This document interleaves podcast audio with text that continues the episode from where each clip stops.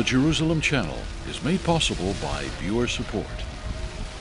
Thanks for watching.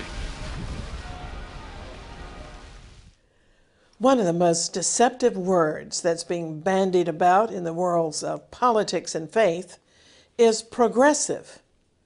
Progressive sounds innocuous and positive because making progress should be a good thing. A definition of progressive is to be involved in continuous improvement. But there's a dark side of the word, and it's all part of the dumbing down of Christianity to emphasize only the supernatural or warm and fuzzy feelings over facts, foolish controversies, and social justice more than this Word of God. Now, don't get me wrong. We need the supernatural power of God in our lives, but not at the expense of truth.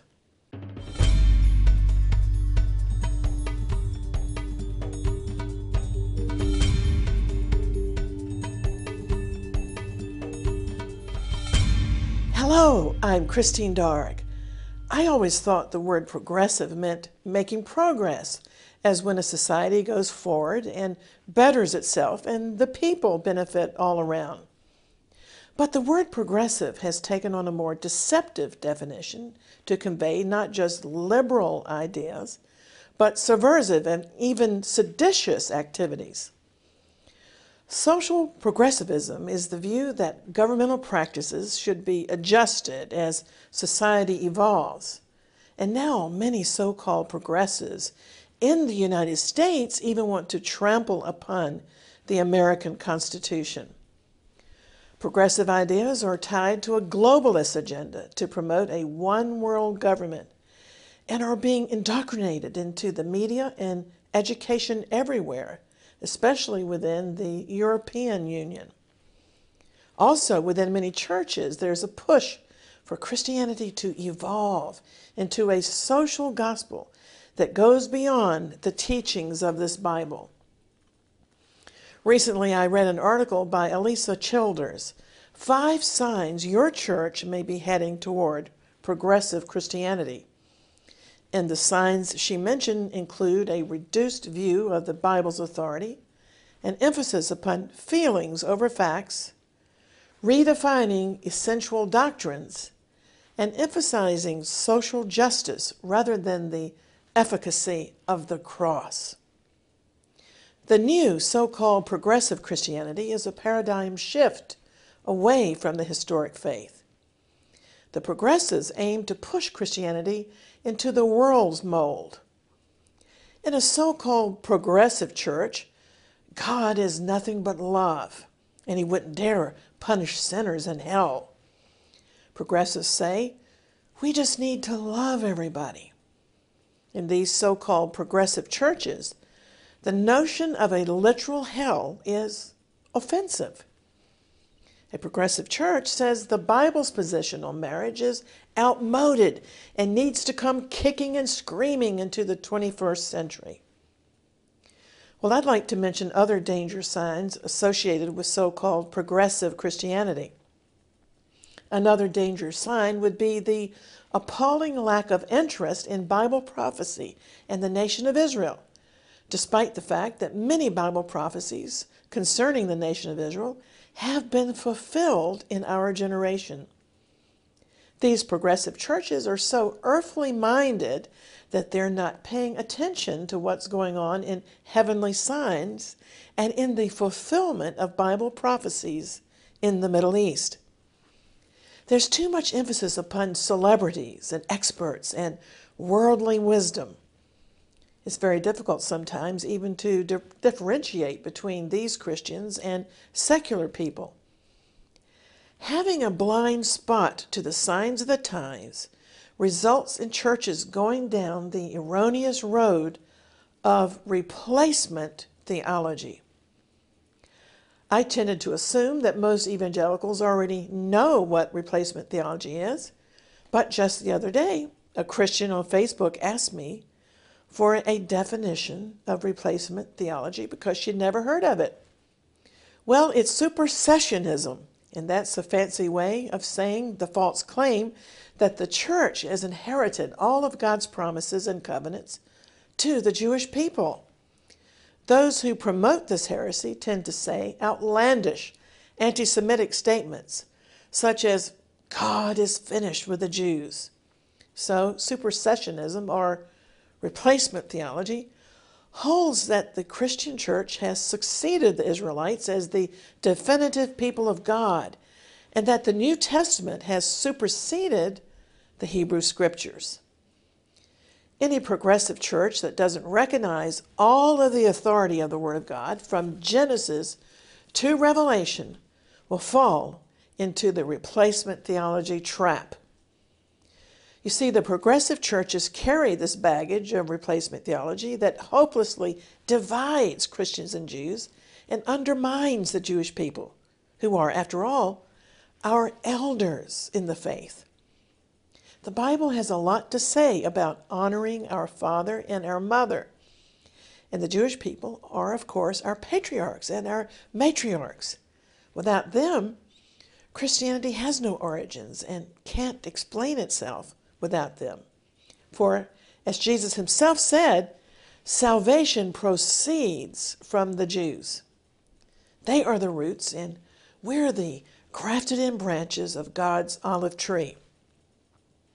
So the false doctrine of replacement theology results in dangerous anti Semitism in the churches, which grieves the heart of God.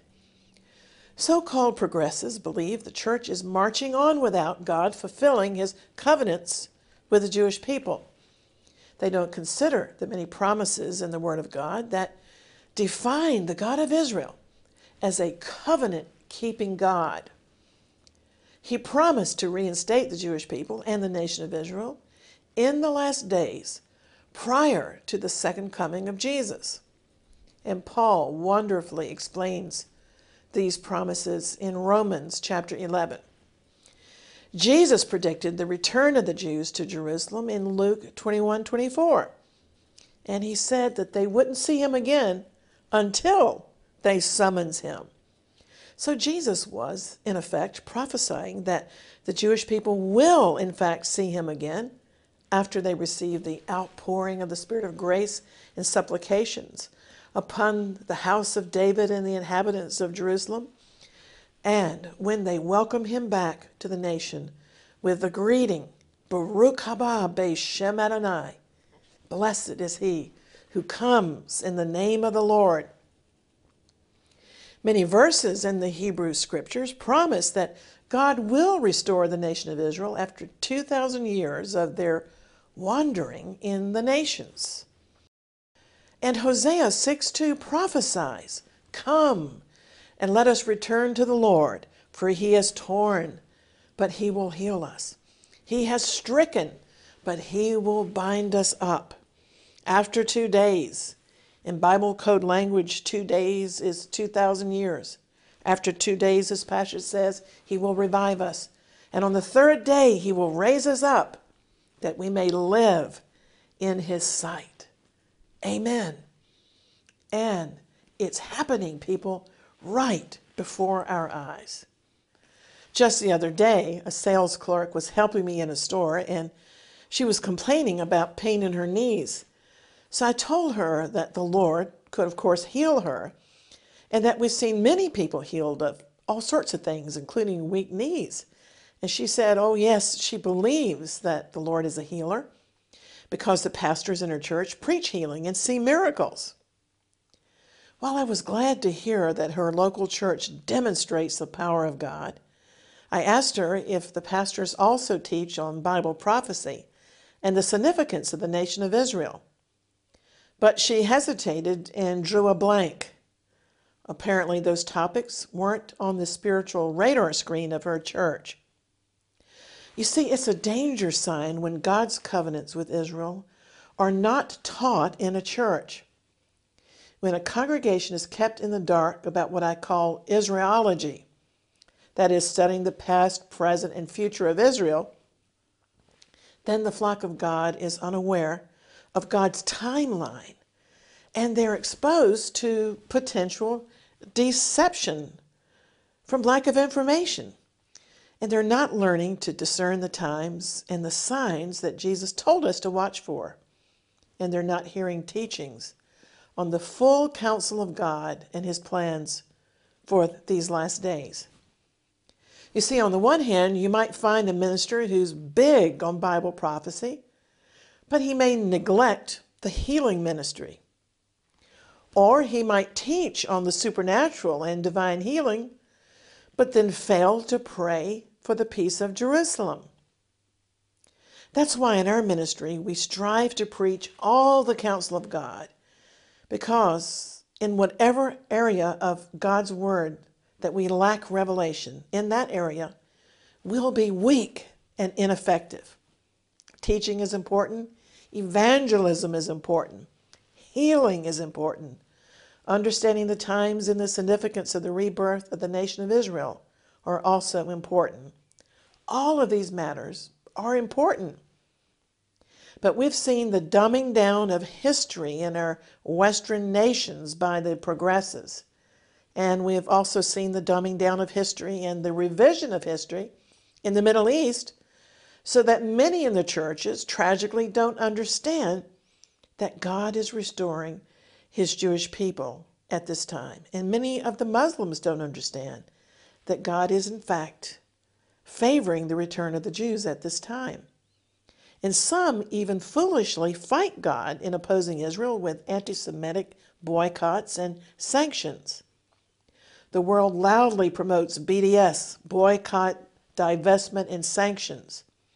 Yet, in this marvelous prophetic chapter, in the prophecy of Zechariah, chapter 12, God says, In the last days, he'll seek to destroy all the nations that come against Jerusalem.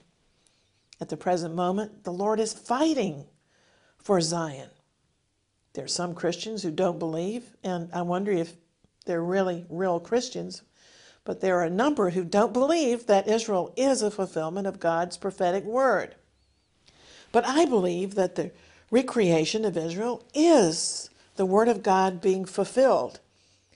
And that means if Israel is threatened, the Almighty will be forced into a confrontation with the antagonistic nations surrounding. Can you see why we need constantly to pray for Israel and also for the nations, all the nations, that they don't oppose the Almighty? Well, another red flag in so called progressive churches is the danger of becoming bogged down with silly and foolish controversies. The Bible warns us to avoid foolish controversies. The Apostle Paul said to one of his proteges in Titus chapter 3 and verse 9 Don't get involved in foolish discussions about genealogies, spiritual pedigrees, or in arguments and quarrels about obedience to Jewish laws. These things, Paul said, are a waste of time. So, on the one hand, we want to keep up with Bible prophecy and the recovery of our Hebraic roots, but we also must avoid dogmatic requirements about Sabbath keeping, dietary laws, and how to pronounce the Hebrew names of Jesus and God. These controversies are not essential to salvation and can become very divisive. Jesus said in Matthew 22 that the law and the prophets are summed up in the greatest commandment to love the Lord your God with all of your heart, with all of your soul, and with all of your mind.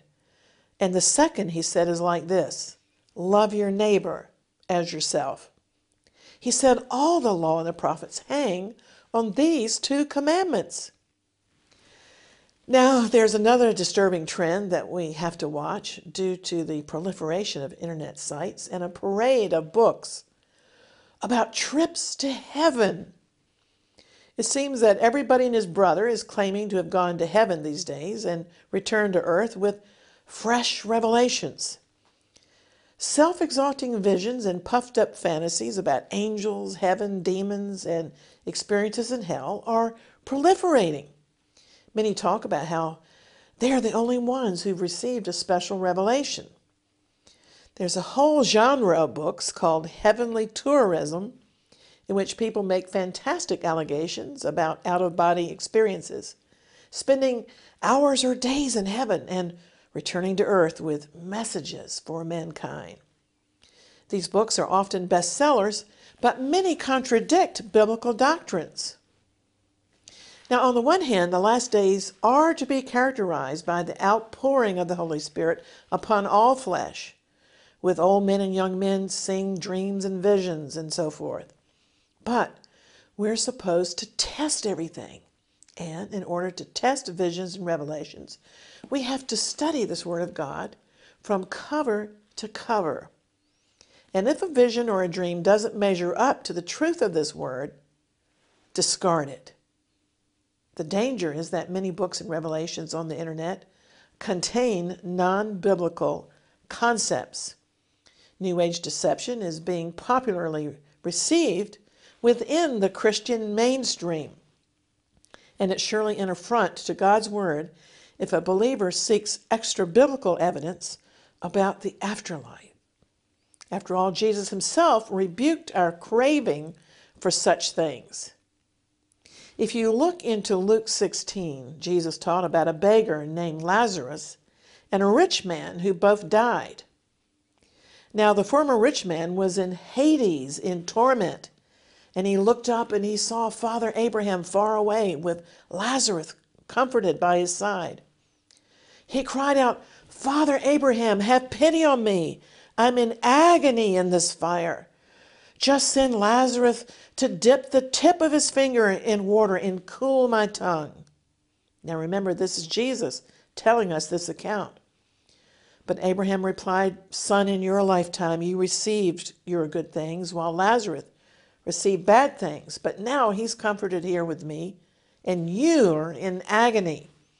And besides, there's a great impassable gulf fixed between us, and nobody can cross over. Then I beg you, Father Abraham, send Lazarus to warn my family. I have five brothers, and I don't want them to come to this place of torment. But Abraham replied, They have Moses and the prophets. Let your brothers listen to them. No, Father Abraham, if someone from the dead goes to them, then they will repent. But listen to Abraham's reply. If they don't listen to Moses and the prophets, neither will they be convinced, even if someone rose from the dead. Think about that. Yet accounts of people dying and coming back to preach are proliferating. Accounts of near death experiences are too numerous to catalog. Internet sites seem to be a dime a dozen of so called prophets and apostles who claim to have routinely been caught up in the third heaven, like the Apostle Paul. And now they flaunt their celestial secrets. But many of their descriptions are so mundane and even silly as to cheapen heaven, if that were possible. You see, in 2 Corinthians 12, Paul said, I know a man in Christ who 14 years ago was caught up to the third heaven. Whether it was in the body or out of the body, I don't know. God knows. And Paul said he wasn't allowed to share the things that he saw and heard, they were too sacred to speak. Yet the internet prophets brag and boast about their visions and revelations. They often share them hot off the presses. Well, there's no room for pride in the body of Messiah. It's something that we have to fight continually because the first beatitude that Jesus gave in the Sermon on the Mount was humility. He said, Blessed are the poor in spirit. That's humility. But Christianity today is feeding on pride. Progressive Christianity, with its life coaches, is peddling pride with the exaltation of individuals.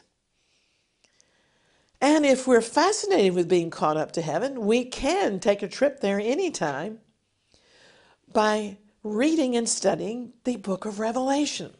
The Bible promises a, a, special blessing when you read that book. The Apostle John's trip to heaven has all the authority of Scripture, and unlike Paul, John was actually commanded by the Lord to write down what he saw. John's visit to heaven's throne room is described with a majesty that's in a league far above the heavenly tourism of the modern bestsellers. In Revelation 4 3, John wrote, And he that sat on the throne was to look upon like a jasper and a cornelian stone. And there was a rainbow round about the throne, in sight like an emerald. A similar vision of God is recorded in Ezekiel chapter 11 and verse 28, which says there was a radiance around him and it had the appearance of the rainbow in the clouds on a rainy day. Now, a normal rainbow consists of the seven colors of the spectrum. But perhaps as John gazed upon God's rainbow in the book of Revelation, the green was more outstanding. Or perhaps God's rainbow emanating from his presence appears like an emerald that flashes a myriad of colors. When believers reach eternity, we'll see for ourselves this holy wonder. But in the meantime, we do understand the rainbow's meaning. It's a sign of God's faithfulness. He's faithful to His word, to His promises, and He's faithful to His covenants. Now, I do want carefully to acknowledge that there is a genuine movement of the outpouring of the Holy Spirit in the last days. And we certainly don't want to undermine that in any way. After all, one of my books recounted the phenomenon of Muslims experiencing genuine dreams and visions of Jesus as part of the outpouring of the Holy Spirit in the last days. That's awesome and it's amazing. But I'm pointing out today that there is a prophetic church that we should be aiming to achieve. The deceptive so called progressive church preaches New Age eras and liberation theology and behaves as if this world is just going to continue indefinitely without any thought of the glorious intervention of the second coming. No, God's not going to allow Satan to be the God of this world indefinitely, and he's certainly not going to let mankind rule this planet indefinitely. God has a timetable that's rapidly coming to the climax of the soon return of Jesus from heaven. He'll rule this world for a thousand years in a reign that will vindicate his kingship, messiahship, and lordship. Unlike the so called progressive church, the prophetic church is in tune with the Holy Spirit. The true prophetic church understands the times, like the children of Issachar, to know what Israel and the church should do in these tumultuous last days. The prophetic church is very busy preaching the gospel to the ends of the earth. The prophetic church is faithfully continuing to fulfill the great commission of Jesus in Acts 1 8 to take the gospel from Jerusalem to the ends of the earth. The prophetic church is truly progressive in the sense that it has progressed from Jerusalem to the ends of the earth and is returning to God's eternal holy city, Jerusalem, not Rome. And we're bringing the gospel torch back to Jerusalem. While busy bringing in the end time harvest of precious souls, the prophetic church also keeps an eye on the horizon, watching for the rapture and the second coming. The prophetic church realizes that time is a gift from God and isn't to be wasted, that every hour counts while souls are transitioning into eternity. The prophetic church cherishes all the gifts of the Spirit and sees them as supernatural equipment to keep the body of Messiah pure, free, and walking in divine health. That is, as much as is humanly possible despite our many frailties, foibles, and tendencies towards doubt and unbelief. But the truly prophetic church works hard to believe God and to purge out doubt. The prophetic church is cutting edge. It keeps its eye upon Jerusalem, knowing that specific Bible prophecies are coming to pass. The prophetic church is watching on the walls, praying for the peace of Jerusalem and interceding for the outpouring of the Spirit of grace and supplications upon the house of David and the inhabitants of Jerusalem. The so called progressive church, which is really an apostate church, claims that there are no sacred cows in Christianity. But the prophetic church is recovering truth that has been lost or kicked aside. The prophetic church is not afraid to recover its Hebraic roots. This is not to say that Judaizing within Christianity isn't dangerous. Legalistic believers can be very divisive and, quite frankly, sometimes arrogant and haughty. But the prophetic church does acknowledge that salvation has proceeded from the Jews, as Jesus said, and that he will return soon to restore the Davidic kingdom to Israel. And now that the gospel has been preached in every nation, and untold numbers of Gentiles have been saved over the past millennia, now the times of the Gentiles are almost fulfilled. Soon the last remaining Gentile who is to be redeemed will experience a saving knowledge of the Messiah Jesus. And then finally, the time will come for all of Israel to be saved. What a glorious day that's going to be. Then truly God's moral law shall go forth from Zion, and the word of the Lord from Jerusalem. We're living in an extended period of grace because the church age is rapidly culminating and Israel is on the rise again. I hope with all of my heart that everybody within the sound of my voice is ready for the second coming of Jesus. Today is the day of salvation. Now is the appointed time to call on the name of the Lord. For the Bible assuredly promises that all who call upon the name of the Lord shall be saved.